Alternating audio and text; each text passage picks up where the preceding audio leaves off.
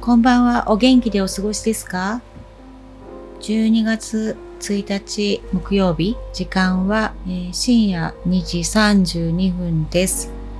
ジャスミンレターをお届けする渡辺鈴代です。今回は前回あのトラブルの話を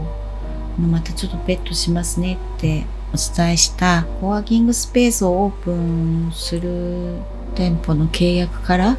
えー、内装工事、そういった一連の立ち上げの中でトラブルいろいろあった話をしたいと思います。それをテーマでお届けします。もう終わったことなんだけど終わってしまったっていうか、まあでも、うん、そうね、こここの店舗はですね、私が借りる前はブティックだったんです。でもそのブティックの前はもうにじゅうねんいじょうまえらしいんですけど、飲食店だったらしいです。大家さんからの話です。それで店舗の契約の時ですね、ガスついてますっていうお話だったんですね。だけど内装業者の青木さんっていうジャスミンの仲間ですね、仲間で内装業営んでる会社の社長さんですけど、ガスがないんじゃないかって教えてくれて、まあ、実際どっちなん、どっちなんだというか、物件の中身見るとないんですよね。メーターもないし。でも不動産屋さんも大家さんもあら あ, あったはずよっていう感じであらそうみたいな、こうそういうことで一体何が本当なんだろうというふうな状況でした。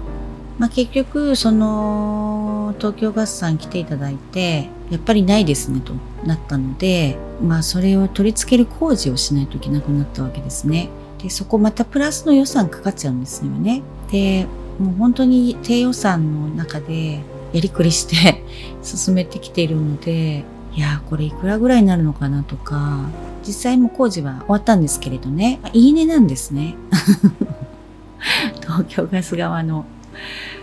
いいねで相見積もりとかもできないし、なんかその専門的なことってわからないから、えそんなにするんですかみたいな見積もりの中で、でもそれで入金してくれへんかったらやらへんでみたいな世界だったんで、青木さんがお支払いしてくださって進めてくださったんですね。で、まあ、結局ガスもつきましたし、分かったかな。ただえー、っていう想定外のかかるコストって怖いですね。なんとかなったからよかったって思っています。で、入金した額よりも実際はそんな費用かかんないで終わったっていう報告をですね、受けました。だから差額は返金されるらしくて、あ、さら、さらにそれはほっとしている事項でございます。はい、お話ししてみたらあの大したトラブルじゃなかったって思いました。はい、今のところ大変順調です。またもうちょっと振り返りになっちゃうからあれなんですけど、私たち私たちっていうのはそのジャスミンでこの今スタッフさんもいらっしゃるし、メンバーっていうか仲間がいっぱいいるんですね。でもこのお料理は私もするし、雑穀プレートだけど別にプロの料理人がいるわけではないんです。そういう中で、まあ、衛生管理責任者を立てればあの保健所から営業許可も得られてますし、営業そのものは問題ないんですけどね。ただ、まあ、プロの料理人じゃないっていう、どっか負い目じゃないけど、あのー、まあ、そんなんでやってますみたいな気持ちがある中で、今オープンハウスに来てくださる皆さんが、あのー、一口食べて、あ、あ、美味しいってこう、結構感動してくれてないとかって思って嬉しいんですね。私の前ではきっと絶対に、いやこれまずいやんとかって、まあ、言えないと思うんですよね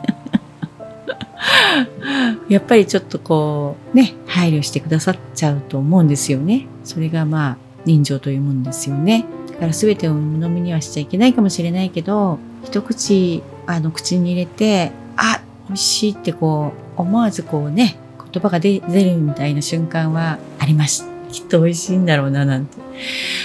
えー、美味しいものを最低ね、美味しいものは出せるということはさせていただきたいなと思いながらやっています。ガスがついて本当に良かったな。はい、以上渡辺鈴江のジャスミンリターでした。皆さんの幸せの一助になれたら嬉しいです。ではおやすみなさい。